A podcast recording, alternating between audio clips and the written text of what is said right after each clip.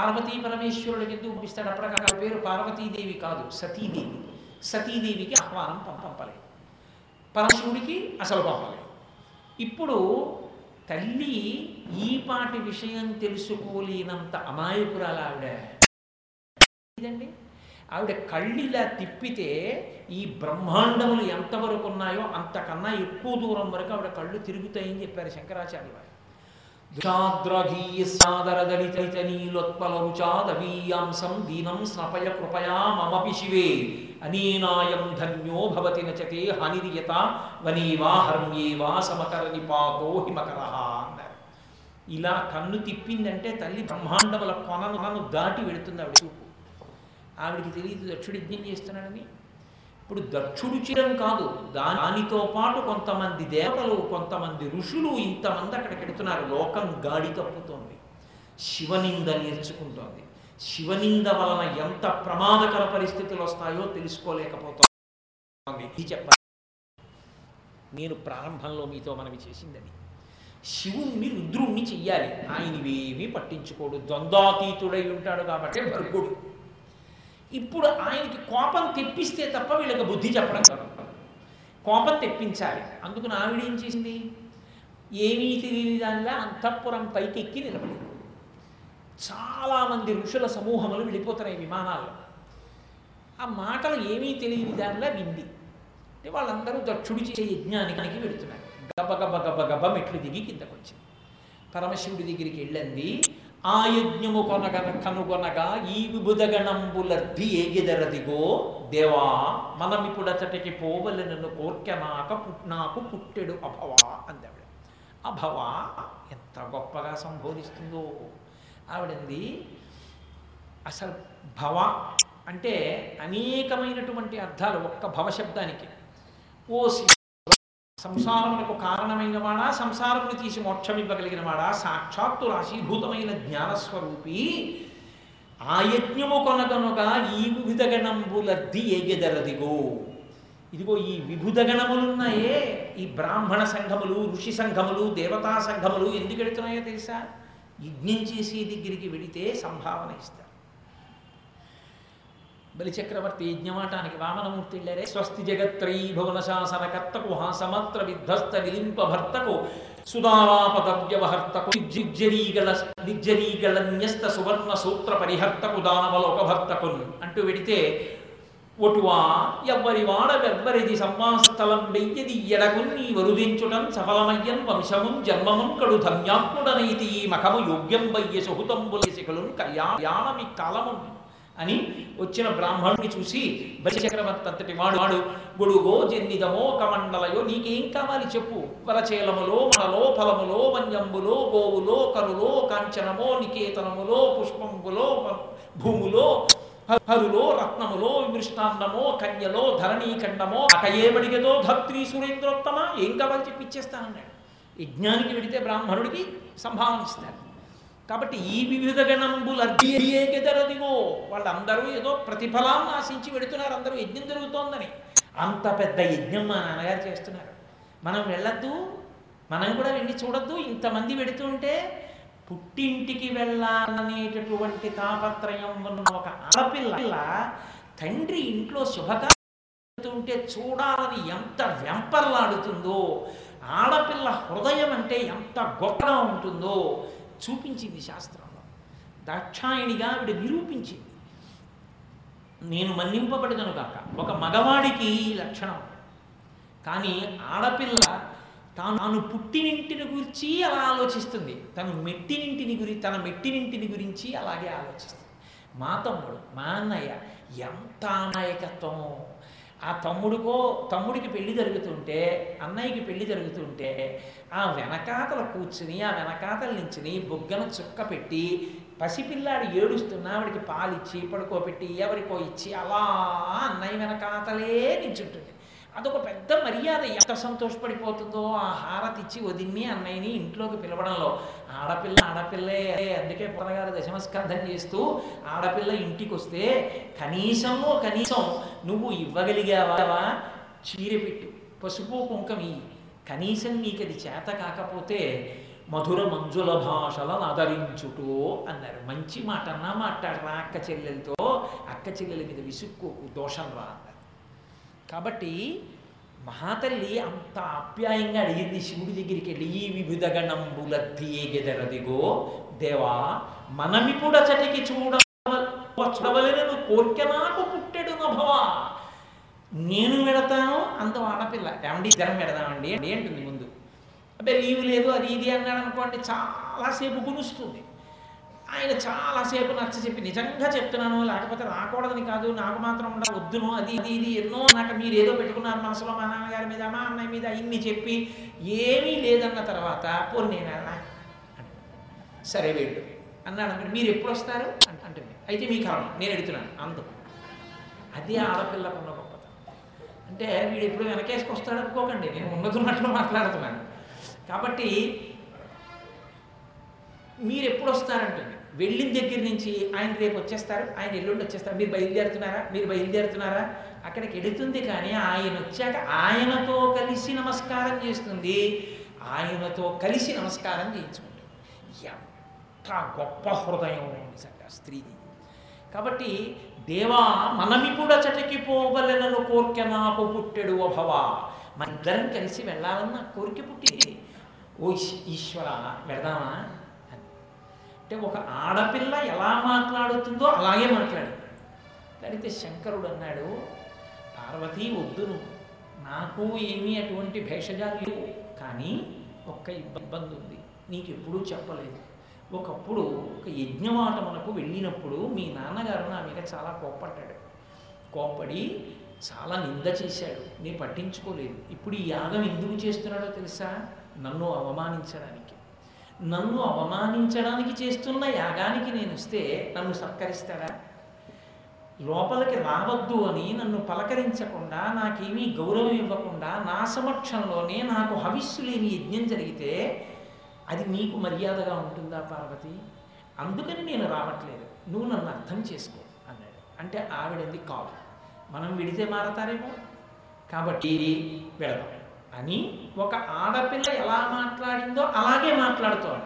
ఆయన అన్నాడు ఒక్కటే అవమానము అన్న మాటకు అర్థమేమిటో తెలుసా? మీ నాన్న కొత్తగా ఏమీ చెయ్యక్కర్లేదు.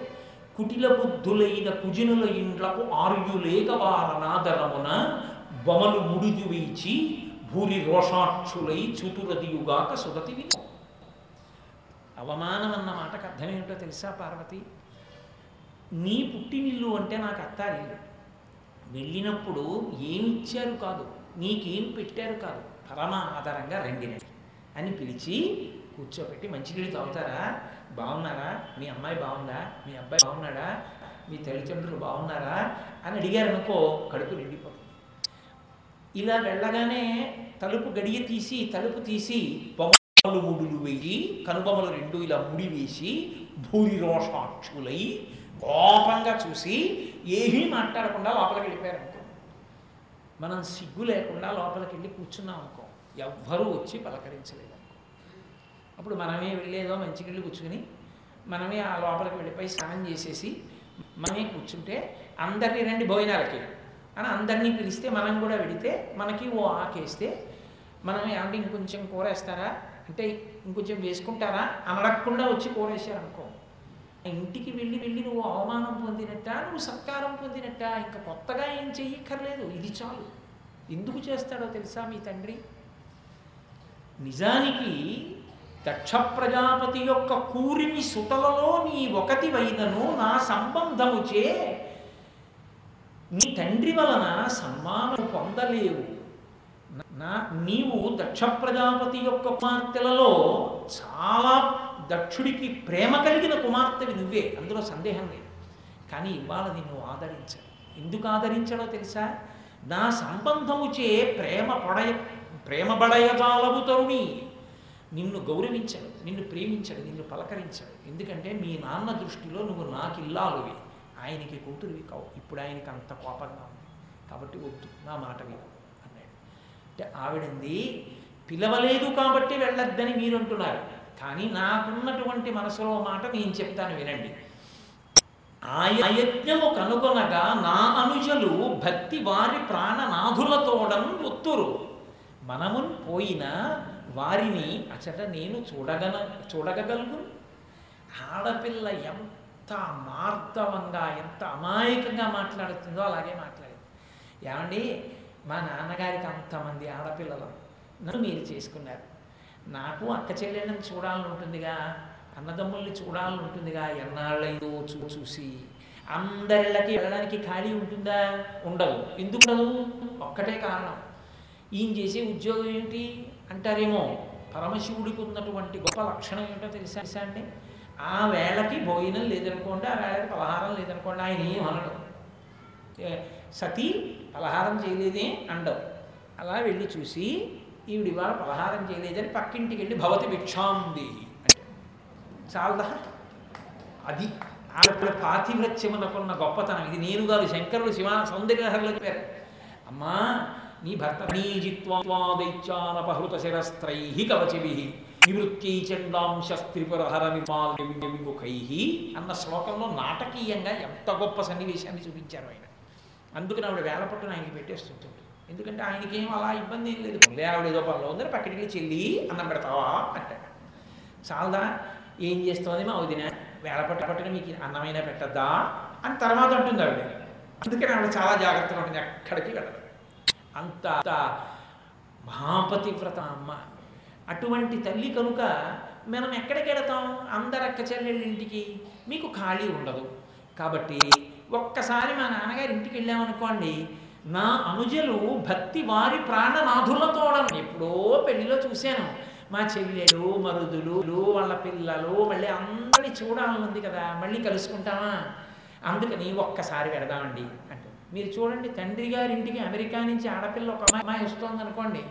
ఇండియాలో అన్ని ఊళ్ళల్లో ఉన్న పిల్లలు తండ్రి గారి ఇంటికి వస్తారు వస్తారు. ఎందుకంటే అది వస్తుందండి. మేము కూడా వెళ్ళి దాంతో ఎన్నాళ్ళ ఎంతో సరదాగా నలుగురం ఓసారి కూర్చొని గడపాలి అంటారు. ఎంత ప్రేమో వాళ్ళకి కన్యాదానం చేసినా అత్తవారింట్లో ఎంత ప్రేమిస్తారో పుట్టింటి వారిని అంతా ప్రేమిస్తారు అసలు నిజంగా చాలా ఆశ్చర్యంగా ఉంటుంది. ముక్కు మొహం తెలియని వాడు తాళి కడితే ఎవరికి వెళ్ళిపోతారు?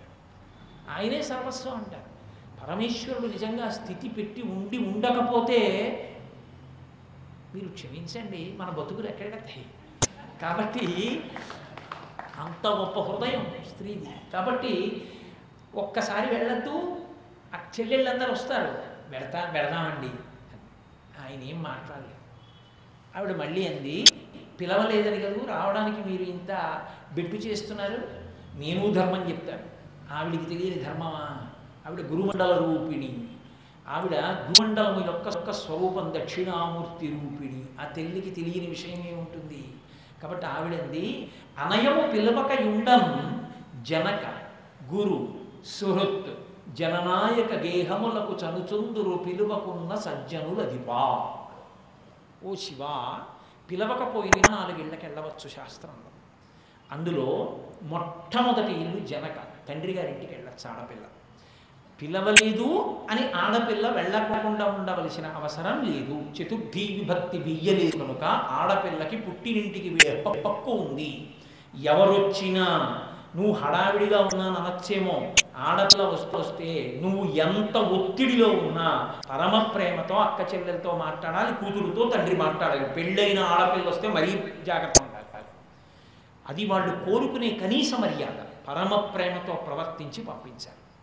కాబట్టి జనక తండ్రి గారి ఇంటికి వెళ్ళచ్చు పిలవకపోతే. గురు గురువు గారింట్లో శుభకార్యం అయితే మాకు శుభలేఖ రాలేదు అని వెళ్ళకుండా ఉండకూడదు. గురువు శుభకార్యం జరుగుతున్నప్పుడు పిలవకుండానే వెళ్ళాలి. కాబట్టి గురువు గారి ఇంటికి వెళ్ళవచ్చు. సుహృ సుహృత్. సుహృత్ అంటే మంచి స్నేహితుడు. చాలా గొప్ప సంబంధం ఉన్నవాడు. అటువంటి స్నేహితుడు పిలవకపోయినా వెళ్ళాలి. ఆ స్నేహితుడి ఇంటికి జననాయక రాజ్యాన్ని లే రాజు. రాజుగారి ఇంట్లో ఉత్సవం జరుగుతుంటే రాజుగారి ఇంట్లో ఏదైనా కార్యం జరుగుతుంటే వెళ్ళకుండా ఉండకూడదు. అందరూ వెళ్ళాలి పిలవకపోయినా. ఈ నలుగురి ఇంటికి వెళ్ళడానికి పిలుపుతో సంబంధం లేదు. కాబట్టి అనయము పిలువక ఉండం చాలా అనుచితమందువేని వెళ్ళకూడదంటావేమో? జనక గురు సుహృత్ జననాయక గేహములకు చనుచుందురు పిలవకున్న సజ్జనులు అధిప.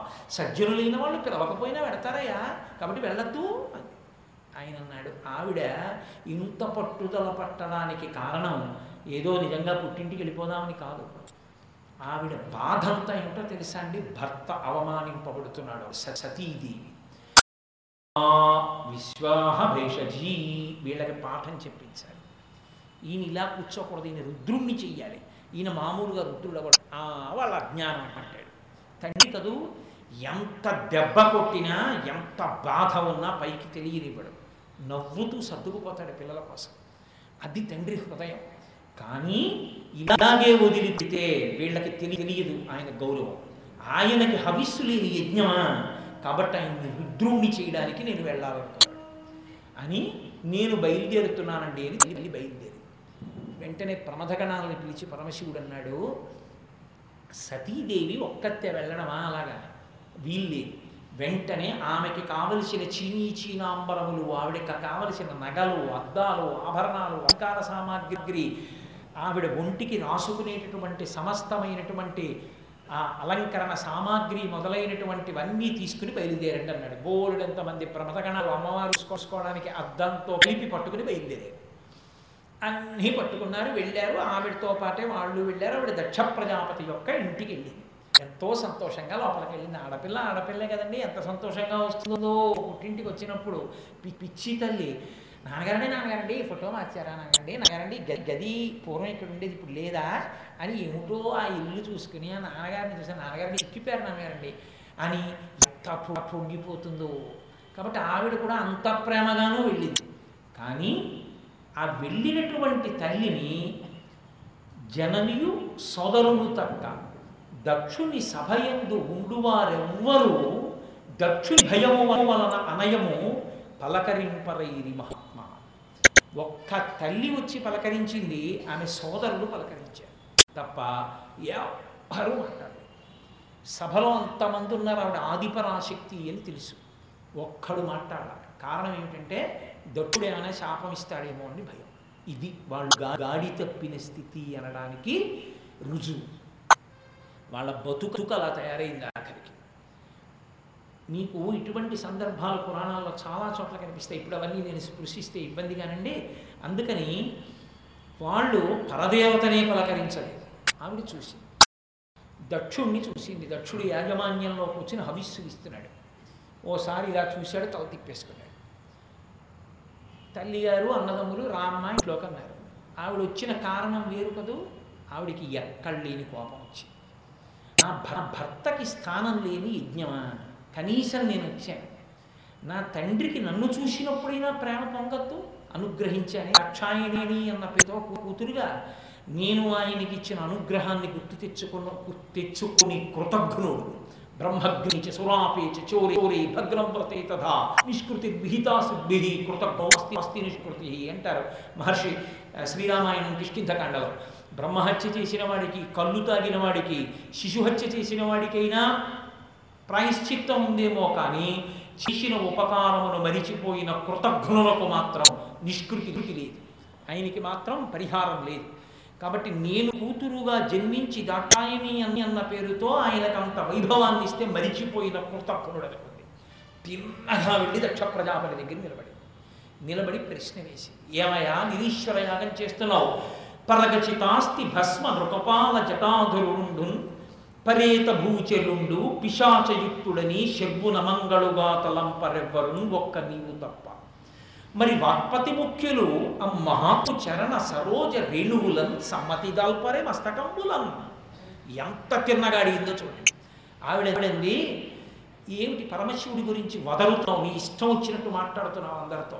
ఎవరు కొనుక్కున్నావు? శివుడు అంటే పరగచితాస్థస్మ నృక నృకపాల జటాధరుడున్ పరేత భూచరుండు పిశాచయుక్తుడని శివునమంగళుగా తలంపరెవరు ఆయన్ని భర్గుడు అన్నారు. ఇక్కడ ఆవిడ శర్వుడు అంటారు.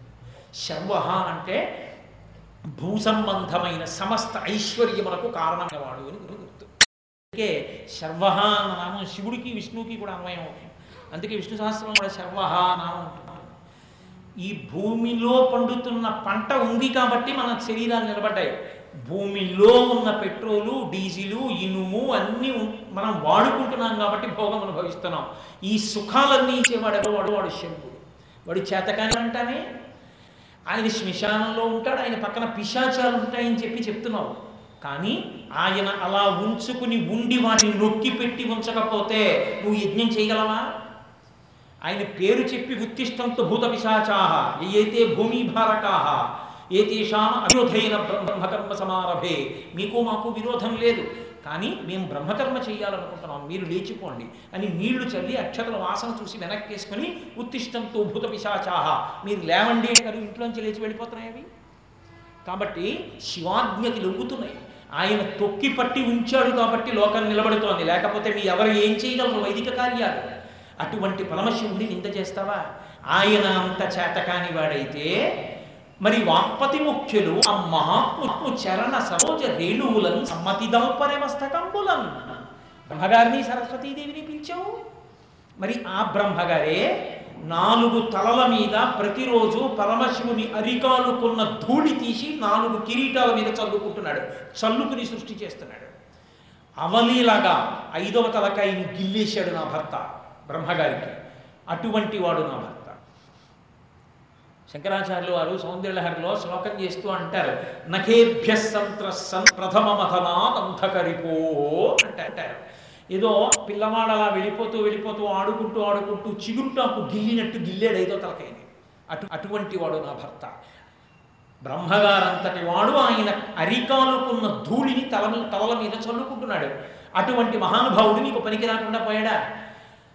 వక్పతి ముఖ్యులు ఆ మహాత్ము చరణ సరోజ రేణువులను సమ్మతిదాల్పరే మస్తకంబులను. ఇంత నేను మాట్లాడుతున్నా నువ్వు శివనింద చేసి ఒక్క పలుకు పలకలేదు. ఏ శివనింద నువ్వు చేశావో అక్కడ నేను ఇక ఉండను. నువ్వు శివనింద చేసి మాట్లాడావు అటువంటి చోటి చోటు నేను కానీ నువ్వు మారతామేమోనని వచ్చాను నువ్వు మారలేదు. కాబట్టి నీకు నేను వేసేటటువంటి పెద్ద శిక్ష ఏమిటో తెలుసా? నేను ఈ శరీరంతో ఉండి లోకంలో తిరిగినంతసేపు లోకంలో ఉన్న వాళ్ళందరూ ఒక్కటే మాట అంటారు దాక్షాయణి అని పిలుస్తారు. నా భర్తని నింద చేసిన నీకు కూతురుగా ఇక నేను ఉండను ఈ శరీరంతో ఉంటే దాక్షాయణి అంటారు.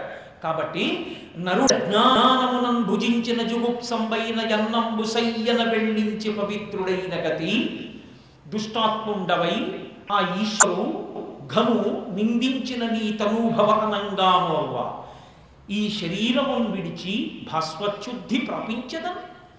నరుడు అన్నం తిన్నాడు. ఏదో చాలా బాగుంది కదా అని పప్పు అన్నం తినేశాడు. తిన్న తర్వాత పప్పు అడుగున గరిటి పెట్టి తీస్తుంటే అందులో చనిపోయిన బల్లి వచ్చింది అంత రుచిగా ఉన్న పప్పు అని తిన్నా తిన్నాను కదా అని కడుపులో పెట్టుకుంటాడా? నోట్లో వేలు పెట్టి కక్కేస్తాడా? అది కక్కేస్తాడు. అజ్ఞానమునం భుజించిన జుగుతంబైన ఎన్నంబు సయ్యన వెళ్ళించి పవిత్రుడైన గతి తన నోట్లో తన వేలు పెట్టుకుని కక్కి తనని తాను పరి పరిశుభ్రంగా నిలబెట్టుకున్నటువంటి నరుడిగా దుష్టాత్ముండవై పరమ దుష్టుడవై ఇత పూర్వం వేడుకుంటే నీకు నీ కూతురునైతే ఆయన అల్లుడు నమస్కరించలేదని కడుపులో అకారణ క్రోధం పెట్టుకుని శివని చేస్తావా అవా? సతిగా ఉన్న నేను పాతివ్రత్యాన్ని పాటిస్తాను. నా భర్త నింద చేసిన చోట నీకు అనుగ్రహము నిలబడదు. కాబట్టి నీ తనుభవ అనంగానోర్వ హేయభాజనమైన ఈ శరీరమును విడిచి భాస్వచ్యుద్ధి ప్రాపించద. ఇక నీ కూతురు అని ఈ శరీరంతో నేను లోకంలో తిరగను. అందుకని దాక్షాయిని అన్న పేరుతో పిలవడానికి ఈ శరీరంతో ఉండని. ఇదే నీకు నేను వేసే శిక్ష. ఈ యజ్ఞవాటంలో నీ ఎదురుగుండా శరీరాన్ని విడిచిపెడతా అని మన వాళ్ళు మరణశాసనం అంటారు. చచ్చిపోయే ముందు చెప్పినది ఏదో అది సత్యం. ఇప్పటికీ కూడా అంతే కదండి? ఎవరైనా మరణిస్తుంటే జడ్జి గారు వెళ్ళి తీసుకుంటారు స్టేట్మెంట్. అది ఏది చెప్పారో అది ఇక తిరుగులేదు. అమ్మవారంతటిది దాక్షాయణిగా అవతార పరిసమాప్తి చేస్తూ తీర్పు చెప్పింది. భవో నహోద్భీష్టి శివం శివేతరహ శివుణ్ణి నిందించిన శివ పూజ చెయ్యకపోయినా శివుడి పట్ల తిరస్కార భావమును కలిగి ఉన్న అటువంటి వాడికి శుభములు ప్రాప్తించవు. కాబట్టి మీ యజ్ఞము పూర్తి కాదు. ఇక ఇక్కడ నుంచి ఈ దక్ష యజ్ఞము ఎలా ఉంటుందో చూద్దాం కాబట్టి నేను శరీరాన్ని విడిచిపెడుతున్నానని ఆమె యోగాగ్ని రగిల్చి అందులో శరీరాన్ని విడిచిపెట్టేసింది. విడిచిపెట్టేగానే ఆ ప్రమథగణాలన్నీ కూడా ఉగ్రమైనటువంటి తేజస్సుతో మా తల్లి శరీరం విడి విడిచిపెట్టిందన్న కోపంతో వచ్చి యజ్ఞం మీద పడ్డాయి. భృగువుకి శివుడికి కోపం. అందుకని ఆయన యజ్ఞంలోంచి కొంతమంది గణములను సృష్టించి ఈ ప్రమథ గణములన్నీ ఓడిపోయేటట్టు చేశారు. వీళ్ళందరూ గుండెలు బాదుకుంటూ ఏడుస్తూ కైలాసానికి వెళ్ళారు. పరమశివుడు పరమ ప్రశాంతంగా కూర్చుని తనలో తాను రమిస్తూ కూర్చునున్నాడు. ఆయనకు అన్నీ తెలుసు. అలా ఉన్నాడు. వీళ్ళు వెళ్ళి చెప్పారు అమ్మ అంత వెలుగుని మాట్లాడినా శివనింద మానలేదు. శివనింద వినలేక సతీదేవిగా ఉన్నటువంటి ఆ తల్లి పరమపతివ్రత కనుక ఆమె వెంటనే శరీరాన్ని విడిచిపెట్టింది శివ అన్నాడు. అంతే. నేను మీతో మనవి చేశాను కదా? ఇందుకే విడిచిపెట్టింది ఆవిడ. వెంటనే శివుడు రుద్రుడయ్యాడు. శివుడు రుద్రుడై ఆయన ఒక మాట అన్నాడు వెంటనే. ఆద్యుండుగ్రుడు నీలకంఠుడి బదైచావామతి కష్టోష్టుడై ఆద్యద్భూరి మృగేంద్ర ఘోషమున భీమ ప్రక్రియన్ నవ్వుచున్ విద్యుద్వగ్ని శిఖా సముచ్చయ ముందు సద్య క్రోధముతోడ పుంచి క్షమాచక్ర మధ్యంబునన్ వెంటనే ఆ పరమేశ్వరుడు ఆద్యద్భూరి మృగేంద్ర ఘోషమున భీమ ప్రక్రియం నవ్వుచున్ ఒక్కసారి పరమ ప్రశాంతంగా కూర్చున్నవాడు లేచి ఒక పెద్ద సింహం నవ్వితే ఎలా ఉంటుందో పెద్ద నవ్వు నవ్వి ఒక్కసారి ఎగిరి కుప్పించి దూకి లేచి విద్యుద్వగ్ని శిఖా సముచ్చయరుచిన్ వెల్గొందు చించ జటన్ విద్యుత్ ఎలా ప్రకాశిస్తుందో అలా అలా ప్రకాశించేటువంటి ఆ ఎర్రటి జటం ఒక దాన్ని తలలోంచి పైకి పీకే. పీకి ఆ భూమండలం మధ్యలో ఉన్నటువంటి ఒక బండకేసి కొట్టాడు. క్షమాచక్రమధ్యంబునం ఆ జటని కొట్టేటప్పటికి ఆ జటలోంచి ఆవిర్భవించాడు మహానుభావుడు వీరభద్ర జననము అంటారు. వీరభద్ర జననమునకు వచ్చేటప్పటికి వర్షబిందువులు పడడం పూర్ణమైనటువంటి పరమేశ్వరం. కానీ ఒక్క ఐదు నిమిషముల పాటు మీ యొక్క సౌకర్యము కొరకు నేను ఉపన్యాసాన్ని ఆపుతాను. ఎందుకంటే అసలు నేను ఒకసారి ప్రార్థన చేస్తే ఆపాను. కానీ ఒకవేళ కార్యకర్తలు ఏమైనా శబ్దాలనే కోరిక ఉంటే వాళ్ళకి సౌకర్యం కల్పించడం కోసం ఒక రెండు నిమిషములు ఆపుతాను. కాబట్టి ఏదైనా అటువంటి ప్రయత్నం ఏమైనా ఉంటే చూడండి లేదంటే నేను ప్రారంభం చేసేస్తాను. నీకేమైనా ఇబ్బంది ఉంటే ఒక పని చేయి పైకి తెచ్చేసుకో.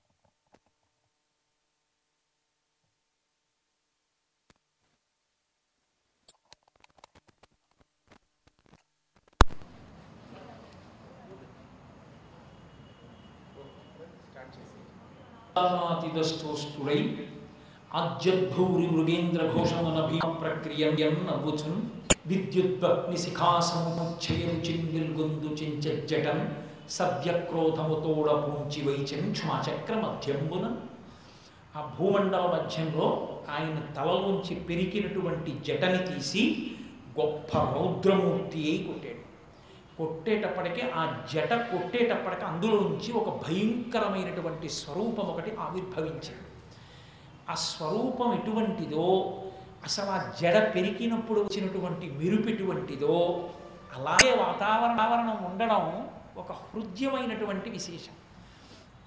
విద్యుద్వహ్ని శిఖా సముచ్చయ రుచిన్ అన్నారు పోతన గారు ఒక మెరుపు ఎలా ఉంటుందో అలా మెరిసింది అన్నారు. ఖచ్చితంగా జడ పెరిగినప్పుడు ఆకాశం అలాగే మెరిసింది.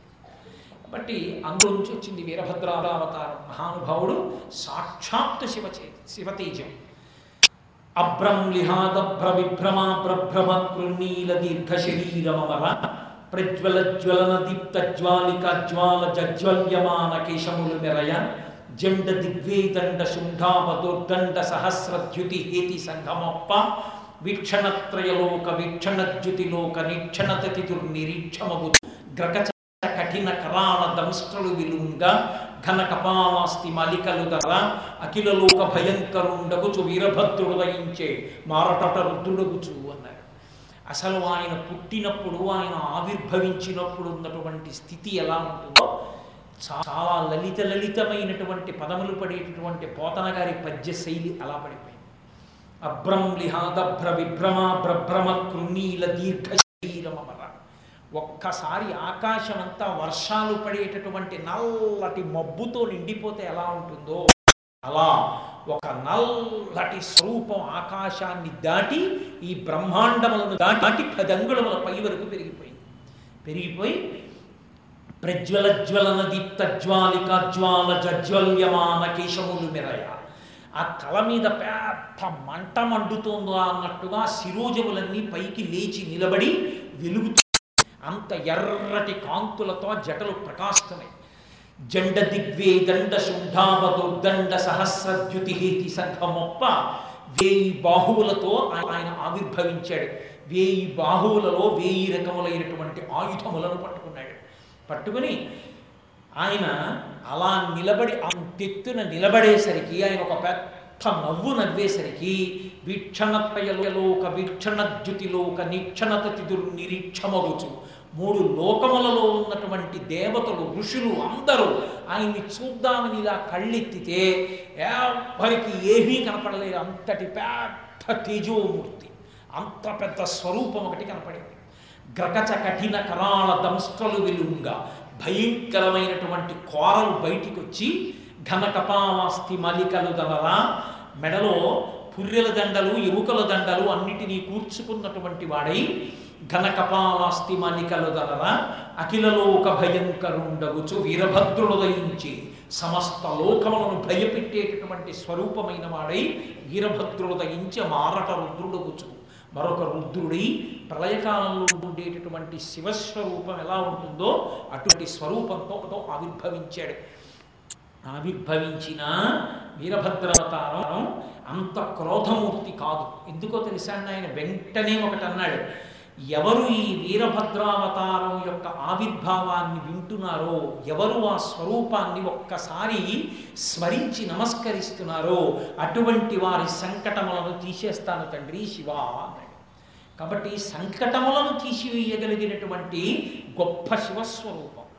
ఆయన ఎందు శత్రుభావమును పెంచుకున్న వాళ్ళకి ప్రళయకాల రుద్రుడు అటువంటి స్వరూపంతో ఆవిర్భవించాడు. అందుకే పరమశివుని యొక్క తేజము ఉగ్రమైనబడితే ఎలా ఉంటుందో చెప్పడానికే కవచం వీరభద్ర స్వరూపాన్ని వర్ణిస్తుంది. ఓం నమో భగవతే శివాయ సకలతత్వ విదూరాయ సకలోకైక కర్త్రే సకలలోకైక హర్త్రే సకలలోకైక సంహర్త్రే సకలలోకైక సాక్షిణే सकल निगम गुह्याय सकल लोकैक फल प्रदाय सकल दुरितापि भंजनाय सकल जगत भयंकराय शशांक शेखराय शाश्वत निजावासाय निरावासाय, निरामयाय निरातंकाय निष्कलंकाय निरप्रपंचाय निर्द्वन्द्वाय निसंगाय निर्ममाय निर्मलाय निर्कृपम विभवाय नित्य शुद्ध बुद्ध परिपूर्ण सच्चिदानंद द्वैत परम प्रकाशाय परम शांत प्रकाशाय तेजोपाय तेजोधिपतये జయ జయ జయ రుద్ర మహారుద్ర మహారుద్ర వీరభద్రావతార మహాభైరవ కాల భైరవ కల్పాంత భైరవ కపాలమాలాధర కట్వాంగ ఖడ్గ శూల పరపాశంకుశ ఢమలుక మృగశూల చాప బాణ గదాశక్తి బిందివాల తోమర ముసల ముసుండి ముద్గర ప్రాస పరిగ పట్టిశ శతగ్రీ చక్రాద్యాయుధ భీషణకర సహస్రతం కరాళవదన వదన विकटाट्टः सविस्फाटित ब्रह्माण्डमण्डलः नागेन्द्रहार नागेन्द्र नागेन्द्र चर्म धर मृण मृत्युंजय मृत्युञ्जयत्रयं विरूपाक्ष विश्वेश्वर वृषभाहन विष विभूषण सर्वतो मुखमां रक्ष रक्ष ज्वल ज्वल प्रज्वल प्रज्वल महामृत्युम अपमृत्यु भयम नाशय नाशय रोग रोग भय उच्छादयोच्छादय रोगभयमुच्छादयोच्छादय भयम शमय शमय चोरान् मारय मारय मम शत्रून् उच्छाटयोच्छाटय शूलेन विदारय विदारय कुठारेण भिन्दि bindi, ಖಡ್ಗೇನ ಚಿಂದಿ ಚಿಂದಿ व्यपोदय, व्यपोधय। मम पापम शोधय शोधय। मुसलेन निष्पेषय निष्पेषय संताणय संताणय यक्षक्ष रक्षांसि भूषा, भूतानि विद्रामय विद्रामय। कूष्मांड भूत भेतान मारीगत ब्रह्म राक्षस गणा संत्रासय संत्रासय। मामा भयं कुरु कुरु वित्रस्तम मामा मा श्वासयाश्वासय दुःखातुरं मामानन्दयानन्दय। चतुषाप्तं मामाप्याययाप्यायय। अमृतकटाक्षवीक्षणेन मामालोकयालोकया। मा మాం సంజీవయ సంజీవయ. నరక భయాన్ మాముద్ధరోత్తర శివ శివ కవచేన మామాచ్ఛాదయాచ్ఛాయ త్రయంబక పరమశివ సదాశివ నమస్తే నమస్తే నమస్తే నమ అని వీరభద్రావతార ఉత్తమం అంత గొప్పగా శివకవచం కీర్తించింది. అటువంటి స్వరూపంతో వేయి బాహువులతో వేయి ఆయుధములతో ఆవిర్భవించాడు మహానుభావుడు. ఆవిర్భవించి గబగబా పరమశివుడి దగ్గరికి వచ్చాడు.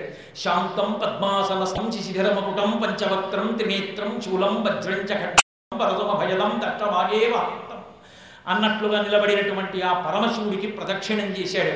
ప్రదక్షిణం చేసి ముదమాల ప్రదక్షిణమాచరించి వీడ్కొని అనివార్య వేగమున కదలంగా భూమిని త్రక్క తలం జలం జలధ్వముల నూపురముల్ పదంబులం మ్రోయగా భీషణ ప్రభల్తనల కృతాంతకాంతక శితస్ఫుట స్వము పట్టి చరం తండ్రి ఏమి ఆజ్ఞ? చెప్పండని ప్రదక్షిణం చేసి ఆయన పాదములు పట్టి నమస్కరించాడు. ఒరే దక్ష ప్రజాపతి నిరీశ్వర యాగం చేస్తున్నాడు. ఎంత చెప్పినా వినలేదు. మీ తల్లి జగదంబ శరీరాన్ని విడిచిపెట్టింది యోగాగ్నిలో. అయినా మారకుండా శివనింద చేస్తూ యజ్ఞం చేస్తున్నాడు. యజ్ఞం ధ్వంసం చేయి. అమృత భాండమే తెచ్చి నీకు స్వీకరించవద్దు ఎవరెవరు ఆ యజ్ఞానికి వెళ్ళారో వాళ్ళందరినీ కూడా భంజించి నా ఆజ్ఞ బయలుదేరాడు అనేటప్పటికీ ఆయన పెద్ద పెద్ద అడుగులు తీసి నడుస్తుంటే పదనూపురముల్ మణినూపురముల్ పదంబులం జలధ్వనధ్వనుల జలం జలం ధ్వనులుస్తుంటే ఆ మహానుభావుడు కాలు తీసి కాలు పెడుతూ నడిచి వెడుతుంటే పదివేల సింహములతో పూంచినటువంటి రథం వచ్చింది. పదివేల సింహములు పూంచిన రథం ఎక్కి బయలుదేరాడు.